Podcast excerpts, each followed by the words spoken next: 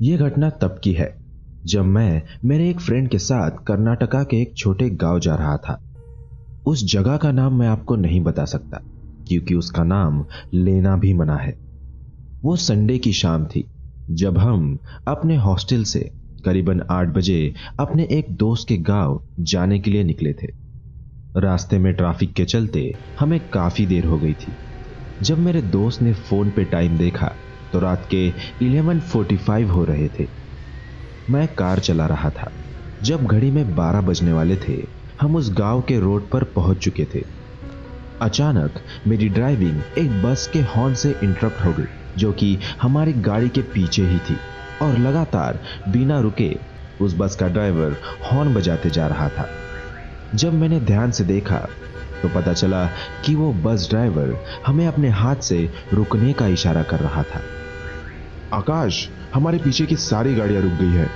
मेरे फ्रेंड निखिल ने कार से बाहर झांकते हुए कहा, जब मैंने भी पीछे पलट के देखा कि क्या बात है, क्यों सब हमें हॉर्न बजा रहे हैं तो मैंने पाया कि सारी बाइक्स कार्स ट्रक्स एक ही जगह रुके हुए हैं।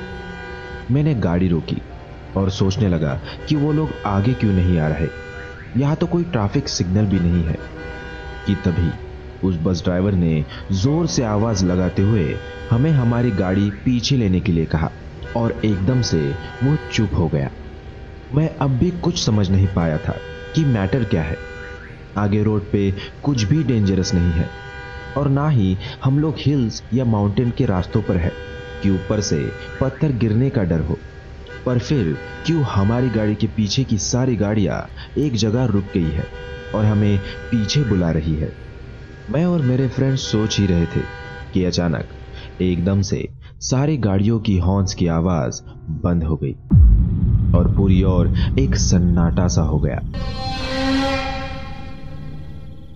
ना तो कोई ड्राइवर अब हमें आवाज़ लगा रहा था और ना ही किसी गाड़ी का हॉर्न बज रहा था। मैंने जब टाइम देखा तो रात के 12 बज रहे थे। तब मेरे कानों ने जो सुना वो सुन मेरे रोंगटे खड़े हो गए। एक औरत की रोने की आवाज़, जो मैं अपने सपनों में भी नहीं सुनना चाहता। वो इतनी डरावनी आवाज़ थी कि आज भी उसके बारे में सोच के मेरी रूह काँप जाती है।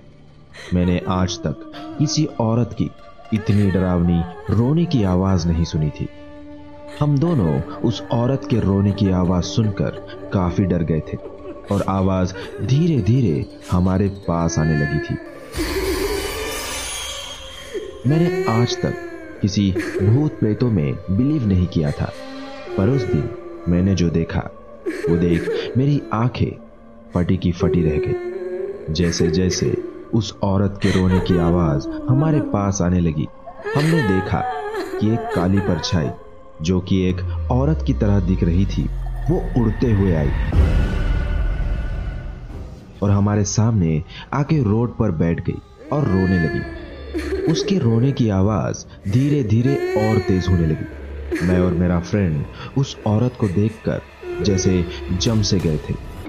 हम साफ़ साफ़ देख सकते थे कि वो डरावनी औरत की परछाई हमारे सामने बैठकर रो रही थी और उसकी वो रोने की आवाज़ सुन के किसी के भी रोंगटे खड़े हो जाएँगे। उस औरत की परछाई कुछ देर वही बैठकर रो रही थी और फिर एकदम से हवा में उड़कर गायब हो गई। जिस तरह वो मेरे सामने से हवा में गायब हो गई, वो देखकर मैं बुरी तरह डर गया था और अब मुझे हंड्रेड परसेंट श्योरिटी हो गई थी कि वो कोई इंसान नहीं, एक आत्मा ही थी। मैं कार 140 किलोमीटर पर आवर की स्पीड से ड्राइव करते हुए वापस अपने हॉस्टल चला गया। और सारी रात जो कुछ भी मैंने एक्सपीरियंस किया था, वो सोच के काँप रहा था। अगले दिन, हम दोनों हमारे हॉस्टल के पास ही एक हनुमान मंदिर गए और हमने वहाँ पूजा की। मैंने आज तक अपनी आँखों से किसी भूत प्रेत को नहीं देखा था।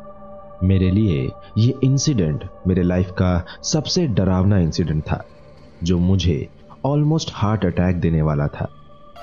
मैं डरा हुआ था। पर साथ ही क्यूरियस भी था कि उस दिन जिसे हमने देखा, वो कौन थी? और वो सारी गाड़ियाँ क्यों रुक गई थी? उन्हें उस औरत की परछाई के बारे में पता था? इसके पीछे की क्या कहानी है? वो पता करने के लिए मैं उसी बस ड्राइवर के पास गया, जो हमें हॉर्न बजाकर और आवाज़ लगाकर रुकने के लिए कह रहा था। जब हम उसके पास पहुँचे और उसे उस रात के इंसिडेंट के बारे में पूछा कि वो सारी गाड़ियाँ क्यों रुक गई थी? तो उसने हमें बताया, कई साल पहले उस रोड पे एक माँ और उसकी बेटी अपने कार से कहीं जा रहे थे। और उसी जगह पे उनका एक्सीडेंट हो गया था। उस एक्सीडेंट में उन दोनों माँ बेटी की जगह पे मौत हो गई थी। उस हादसे के बाद से हर एक रात को उस औरत की डरावनी परछाई उस जगह पे आती है और पाँच मिनट के लिए अपनी बेटी को याद करके ज़ोर ज़ोर से रोती है और फिर वहाँ से हवा में गायब हो जाती है। ये हर रात 12 बजे से बारह बज के पाँच मिनट तक होता है और उस टाइम वहाँ से चलने वाली सारी गाड़ियाँ पीछे ही रुक जाती है। जब तक वो परछाई वहाँ से गायब नहीं हो जाती, जिस किसी को भी उस रोड के बारे में नहीं पता होता है हम उसे बताने की कोशिश करते हैं।